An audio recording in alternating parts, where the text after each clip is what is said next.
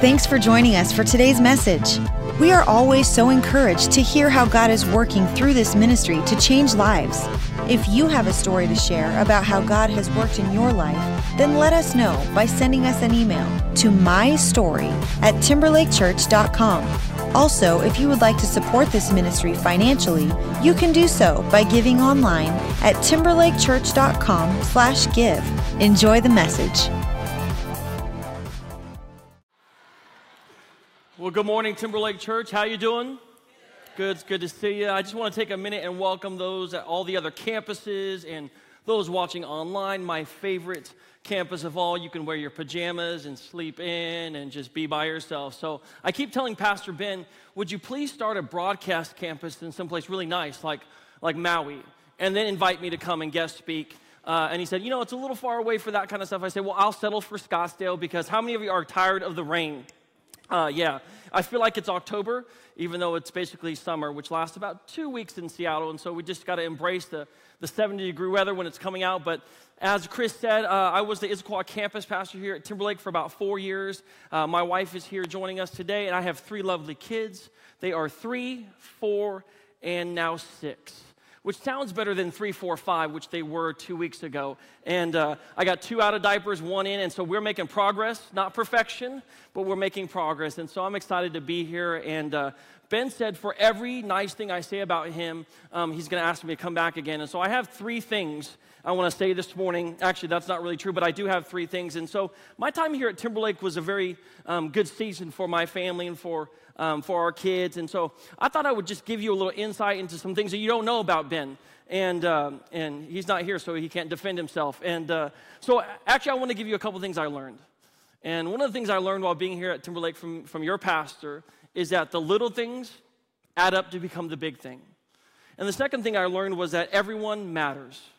No matter who you are, old, young, no matter your ethnic background, no matter your affluence or lack thereof, that every person matters. And so, if this is your first time at Timberlake Church, no matter whatever campus you're at, this is a great church where people matter. And the third thing I learned is do not challenge Pastor Ben to a arm wrestling contest uh, because for his old age, he's quite feisty and actually very strong. And so that's my premise for today. And so let's get to the talk. And uh, on the way in, you received a program. Inside of that program, there's a place to take some notes. So if you take those notes out, we'll get right to it. We're talking about grown up faith. And, and the premise here is that there's actually a better life that God has for you. And that better life requires something. That better life requires what, what I'm calling today grown up faith. And uh, how many of you have ever heard the phrase, hey, will you just grow up, right? Uh, maybe you've been on the receiving end, maybe you've been the giver, maybe it's been in your significant other relationship, and that's never a good way to start that conversation. Maybe it's been with your kids, both young and teenagers, right, who act like they're young. Uh, hey, just grow up. And here's what I've discovered being a parent and being in ministry uh, saying just grow up to someone has never worked in the history of the universe. It's like telling my three year old, hey, just stop crying, right? Never never, never, never in the history of the world has telling a three year old to stop crying actually have them stop crying. It actually makes it worse. And so, my goal is not to burden you with, hey, just grow up in your faith, get the better life that God has for you. I want to give you some tools. And hopefully, today you have an aha moment where you go, you know what? I didn't realize I was doing that. I didn't realize I was seeing it that way. And not in a, a, a high shame level, but we have a low shame level here at Timberlake. And so, I want you just to evaluate going, okay, do I do that? Is that a part of my spiritual journey? And if it is, I'm going to give you some ways to get out of doing those things that are preventing your faith from growing up so that you can have the better life that God has for you. How many could say I, I could use some better in my life, right? Better, better job, better, better, better relationships, better kids who aren't crazy. I mean, be, there's just there's a lot of room for better. And if you take good notes this morning and you put it to work in your life, I believe that you'll watch this grown up faith begin to, to be a part of your everyday life and you'll experience this better life that God has for you. Well, I have my own grown up story, and I was the perfect child growing up. Uh, like literally perfect, a, a, parent's dream, would some would say. Uh, smiling, loving, kind, never cried, went to bed when I was supposed to, and that all ended abruptly when I entered high school and became uh, the worst uh, parent's nightmare you could imagine. And so I went to a private Christian school uh, here the, on the east side, and uh, I was not really an athletic guy. I played golf, so that doesn't really count. Uh, but, but all my friends were, were like total sports guys. And so our school, because it was so small and we just could hold on to the one sport everyone was good at, was soccer. And so we were a B school, which means there's basically like three other schools you compete against. And so we were a B school. We, we won soccer every year. And so we were going into the district championships for first and second seed. And so all my friends were standing here at the, at the girls' games waiting for the other one to start the next day. And they said, you know what? Someone should go to the school's field that did what they, to our field, what they did this last year. So we had this other school we played. I won't mention the name, but it, it, it's very similar to a place in, in Bellevue where you can have babies. It's another private Christian school here in the area. And they had come to our soccer field and poured gas all over our field and desecrated it. And so, sure enough, I'm going into my senior year. We're going into districts, and all the soccer players are like, hey, someone should do what they did. And I, and I say, I'll, I'll do it. No problem. And they're like, oh, yeah, whatever, Rees, because everyone called me by my last name in high school. I said, no, no, I'll do it. And so I grabbed three or four of my friends at 3 a.m. the next morning after we'd gone to the hardware store and gotten our supplies. We showed up at their soccer field and began to spray paint uh, lots of things, very Christ like things like the kingdom of God is here, you know, quotes from the book of Psalm and Revelation. Not really. We actually wrote 99 looking so fine. You guys, and fill in the blank. It was bad, okay? And we felt pretty good about our vandalism and then went back to school, to our Christian school, our Christian school the next day and began to be stupid and tell everyone what we had done. And uh, just here, if you do something wrong, just don't tell a bunch of people. And so the principal started calling everyone in, the soccer team, one by one. And we threatened them all. Now, I'm not a big guy, but I had big friends. That's called strategic moves. And so I, I had all my friends basically tell the soccer team if you rat us out, there will be consequences. And sure enough, it went through the line. No one ratted us out until the very end. And then the nicest Christian kid on the face of the planet began to spill his guts about who had been involved in this strategic uh, really what we call encouragement of our soccer team that we were trying to really help them win. And so we, we, uh, we all got called in, of course, because we had a private Christian school. We lied to the principal's face and said, We have no idea what you're talking about. And we had this great alibi set up. And, and eventually we actually had to tell them. And for the next three months, we mowed grass and we sent apology letters and we got um, suspended. And, and uh, it was embarrassing. And uh, here's what the principal said to us as he sat us in his office why don't you guys just grow up? Why don't you guys just grow up? The funny thing is, it didn't actually help us. There was no tools. It was just, hey, grow up. Hey, just stop crying. Just grow up. It never helped us, but it was the, the, the cry of his authority just grow up. And sometimes it's like that in our spiritual life. We come to church, and we hear messages or we have a friend who's a really strong Christian, we feel like we're, we're missing something, and they just look at them like, hey man, just, just grow up in your faith. But sometimes people get stuck. And there's a variety of reasons. I'm going to give you a few of them this morning that will help you go, hey, that's maybe why, that's why it's preventing me from personally growing up, why I'm stuck in my faith. And so before we get there, I thought I would show you some pictures of other people who have gotten stuck before uh, in life. And so here it is. Now, if you're a cat lover, I apologize. Okay, it's one of the few animals I don't swerve for, and uh, and uh, your pastor's the same. Okay, this is what I call the Superman. This is a bad day at Chuck E. Cheese. Okay, it, it turned in sideways. He's stuck, and you know what? Here's the thing: the parents are all loving this and taking a picture. And so next one, this is my favorite. Okay, yeah, I know, right? All the dog lovers like, oh, now listen, don't judge. That's a fashion statement. Okay, come 2030, this is what all the dogs will be wearing. And, and so sometimes life is like this, though. We, we feel like the, the kid who turned his head sideways and, like, I don't know how to get out. So I'm going to help you. I'm going to help you get unstuck this morning and give you three reasons why people don't grow up in their faith. Number one,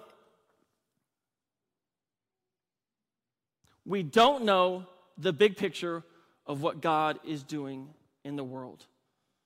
One of the primary reasons people don't grow up in their faith is because we don't understand the big picture of what God is doing. We don't understand it. We see this, this micro view of our life. instead of the macro view. Here's what the scripture is this morning on our notes. It says this out of Ephesians. Instead, speaking truth in love, we will grow to become, in every respect, mature body of Him who is the head, that is Christ. From Him, the whole body, joined and held together to every supporting ligament, grows and builds itself up in love as each part does its work. Okay, that's the NIV. I want to read it out of the message paraphrase. It's not a direct translation, but it's Eugene Peterson, and I like him, and it's a paraphrase. It says it this way God wants us to grow up, to know the whole truth and tell it in love. Like Christ in everything, we take our lead from Christ, who is the source of everything we do. He keeps us, notice this, in step with each other. His very breath and blood flow through us, nourishing us. That means giving us what we need so that we will grow healthy in God, robust in love. See, there is a better life, but it requires us to grow up. But in order to grow up, we have to see the big picture of what God is doing. One of the greatest things, if you've never been a part of it, I know Timberlake has mission trips to go on. One of the greatest ways to see the big macro picture of what God is doing is to get out of the east side. Okay? Get on a missions trip. If your kids are crazy, take them on a missions trip and go, listen, this is how the world really operates and they get this instead of a micro view where everything's cropped and it's just right here, it's this big picture. And you realize, wow, God is really in charge. God is really in control. The world is so much bigger than my momentary pain or frustration or dis- and discomfort. And in order for us to grow up in our faith, we have to see the big picture. And oftentimes, what we like to do is crop out all the stuff we don't like and just focus on the little but in order to get where we need to go, we have to see the big picture. And so it says this in Psalm 24, verse 1 The earth is the Lord's and everything in it, the world and all who live in it. So this is what God is saying Hey, I'm in charge. It's all mine. Don't worry about it. Don't think micro, think macro. I know it hurts. I know it's frustrating. I know the thing you're going through is overwhelming, but I'm in charge. It's going to be okay. And so the premise here this morning for all of us is that there is a better life for you. And maybe you're here this morning, you're like, I came in with doubts, I'm not even a Christian. This is a great church to be in. But I want you just for the next 20 minutes to go, okay, the premise that there's a better life. I want to get there. In order to get there, we have to see the big picture. Number two, why don't we grow up in our faith? We want faith without the cost. Here's the deal God has a better life for you, but it's His way. It says this in the scripture then Jesus said to his disciples, Whoever wants to be my disciple must deny themselves and take up their cross and follow me. For whoever wants to save their life will lose it. But whoever loses their life for me will find it. What good will be it for someone to gain the whole world yet forfeit? That means give up their soul. Well, what can anyone give in exchange for their soul? So there is a cost to faith. And for us to grow up, we have to realize what are the costs. And the cost is control. I heard it said before the greatest illusion in life is actually control. And so often we obsess over what we actually have no control over. And that prevents us from actually growing up in our faith. And so, number three, why don't we grow up in our faith? This is really important. We try out faith instead of training in faith. I know some of you are thinking, oh, that's just like a little nuance. It's important. Over the 18 years of doing ministry, working at churches, I've seen a lot of people try things.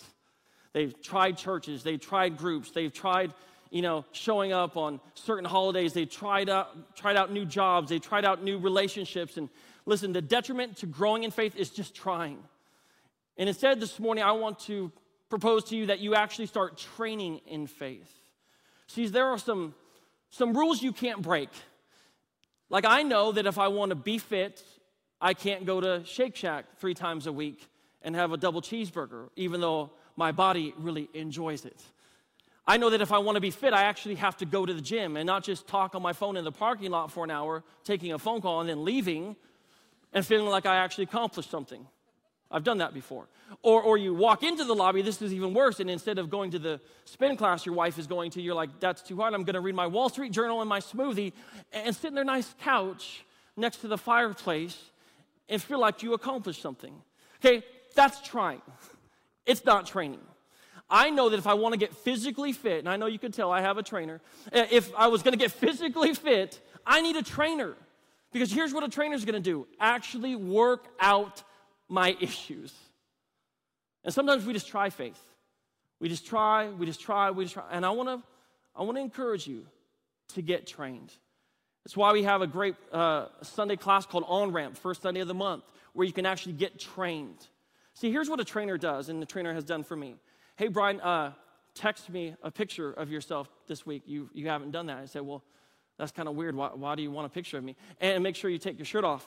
And, and I said, Well, uh, that's really awkward now. And I know what you're thinking. His wife's his trainer. She's not.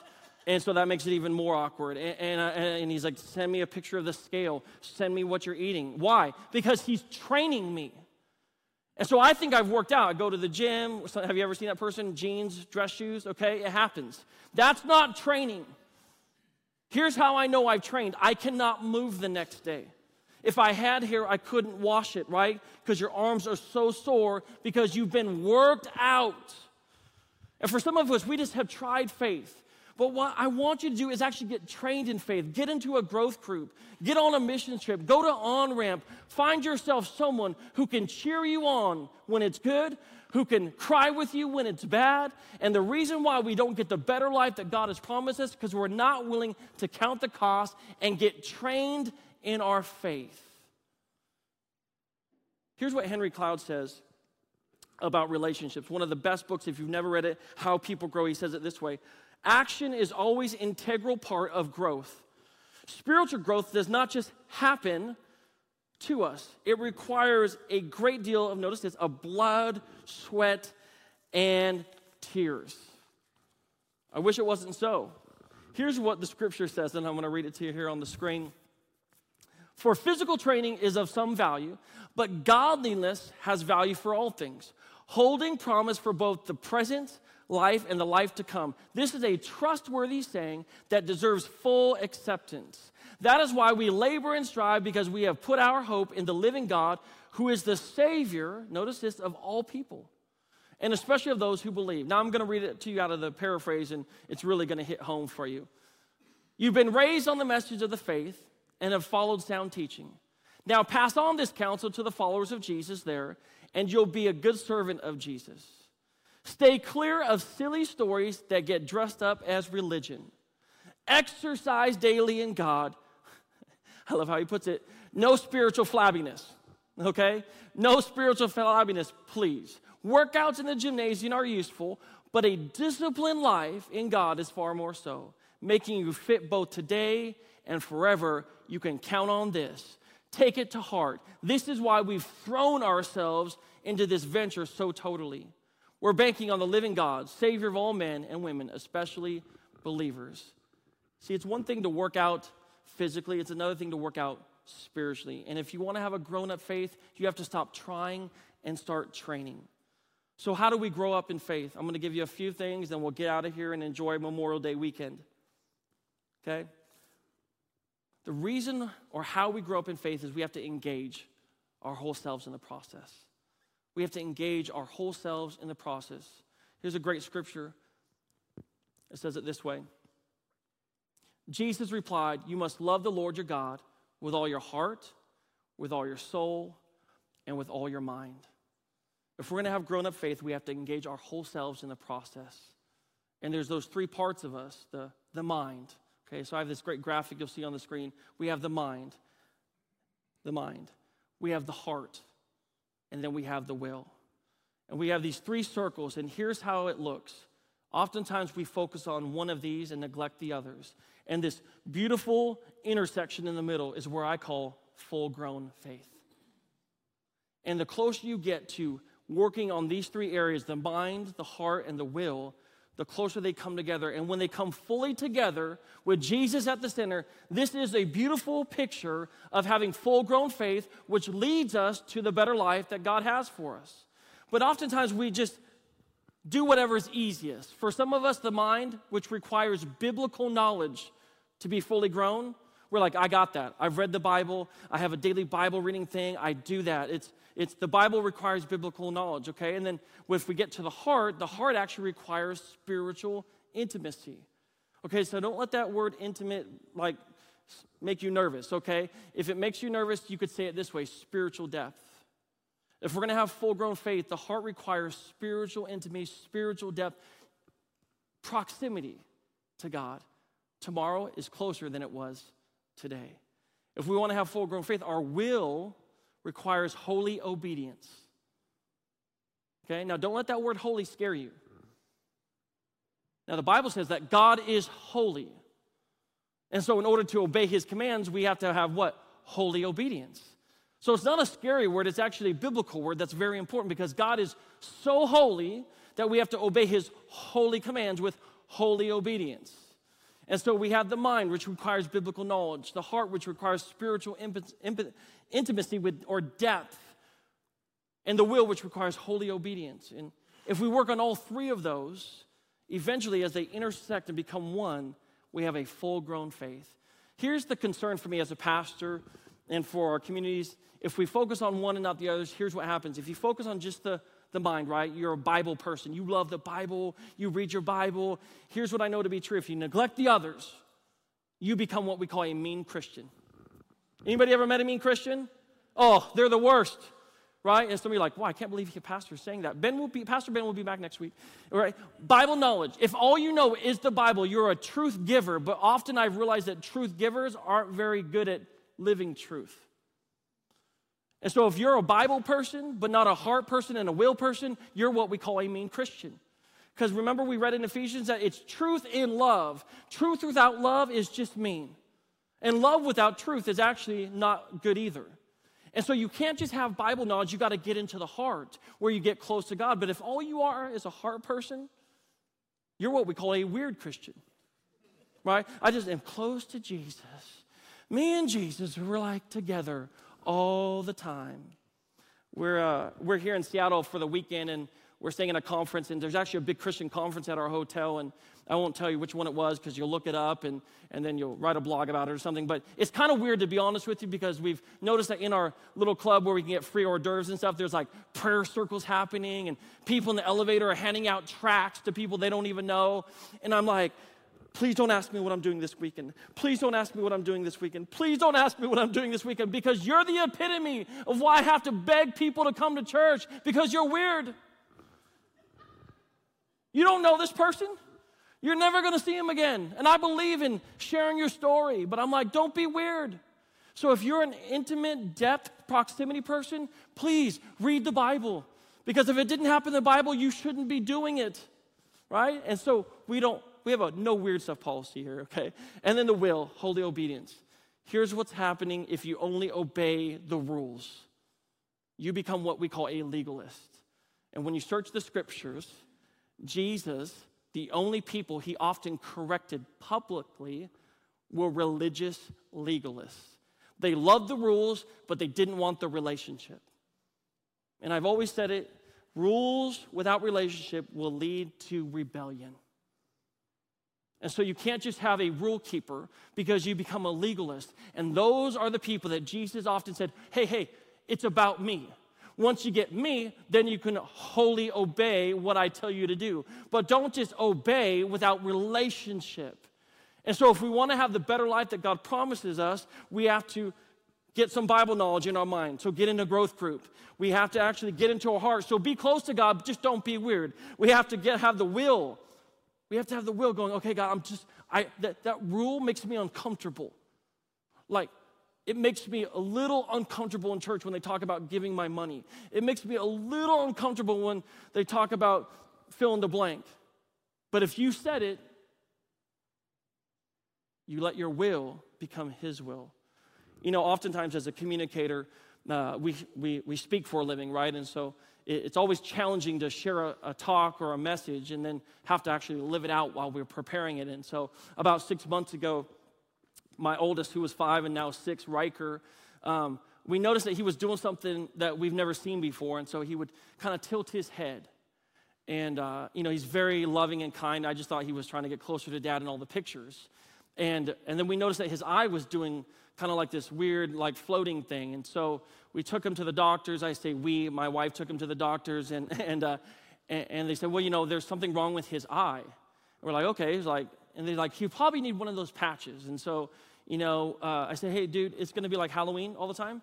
Uh, Pirates of the Caribbean, you're going to have to be a pirate for like six months possibly. And he thought that was awesome, right? What five year old doesn't want to be a pirate for like a while? and then so, but we then got a phone call saying, hey, we're going to need your pictures from your kid from when he was born because we just need to kind of look at some things. I said, well, have you ever seen my iPhoto on my, there's like 60,000 pictures. Like, how many do you need? He's, as many as you can give us. And so we gave him all these pictures. And uh, the doctor, the ophthalmologist, pediatrician, looked at all of them and said, we can't actually tell if this was from birth or if this was something new. And so we said, well, why does it matter? Now, if you're looking for hope, don't go to a doctor, okay? Uh, go, go make an appointment with Pastor Ben or Pastor Shane or Chris. They'll help you.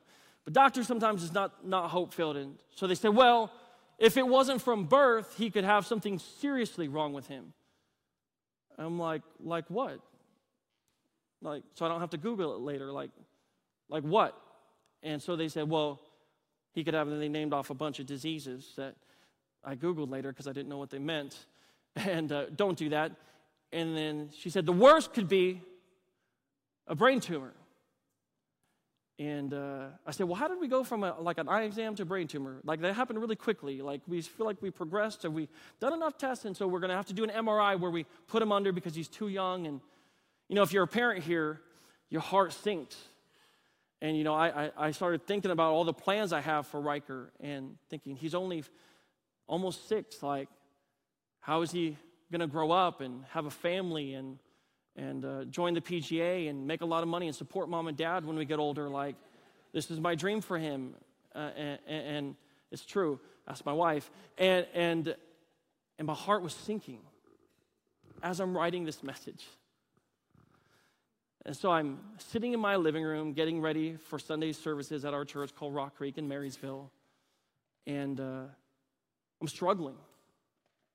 Struggling and uh, I'm writing a message about grown up faith for a better life. And I'm sitting in my living room, everyone is asleep. Oh my God, this is not the better life that you promised me. And so I had a decision. I had a moment to go, okay, God, what is the big picture? Is this part of the training that I've been so eloquently writing about? what are you doing? And so here's what I did. I got out my Bible and I went to Romans 8, and it says this Not all things are good, but God will work together all things for his good, for those who are loved and called according to his purposes in Christ Jesus. So I anchored my mind to the Bible, to Scripture. And I began to talk to my heart, and so I put on my favorite worship song right now. It's called As You Find Me from a great band called Hillsong. And I began to worship down in my living room, no one around, everyone was sleeping. And at that point, I didn't really care because I was struggling. I know you're like, whoa, a pastor struggles? Yeah, no perfect people allowed. It's about making progress. And so I worshiped my way through my worry. I said, God, you're faithful. You're faithful. My confidence is not in my own ability to be a good parent, it's out of my control now. My confidence is in your faithfulness. So I begin to worship. And as I'm walking up the stairs, I had this thought. If you study the life of Jesus, Matthew, Mark, Luke, and John, those are called Gospels in the New Testament. Jesus only taught his disciples to do one thing. He didn't teach them how to preach, he didn't teach them how to run small groups, he, didn't, he taught them how to pray. And when he taught them how to pray, he said these emphatic words that ring true today. God, not my will, but your will be done. So maybe here today, you're going through a tough moment. I've been there, I'm still there. We had the MRI, they made us wait 24 hours. What is wrong with them? And then we got the call. And it's kind of nerve wracking because you put it on speaker and you're like, just say yes or good for bad. like, like what's going on? Just, just well, you know, and they, you know, they have to do their whole thing, and so they don't get sued or whatever. And said everything was clear. And it was like, oh. That's not the end of the story. We still got some things to do. And he might end up being a pirate for a few months, but he was okay with that. But I'll just never forget the, the relief. And I went back to my message and I thought, gosh, thank you.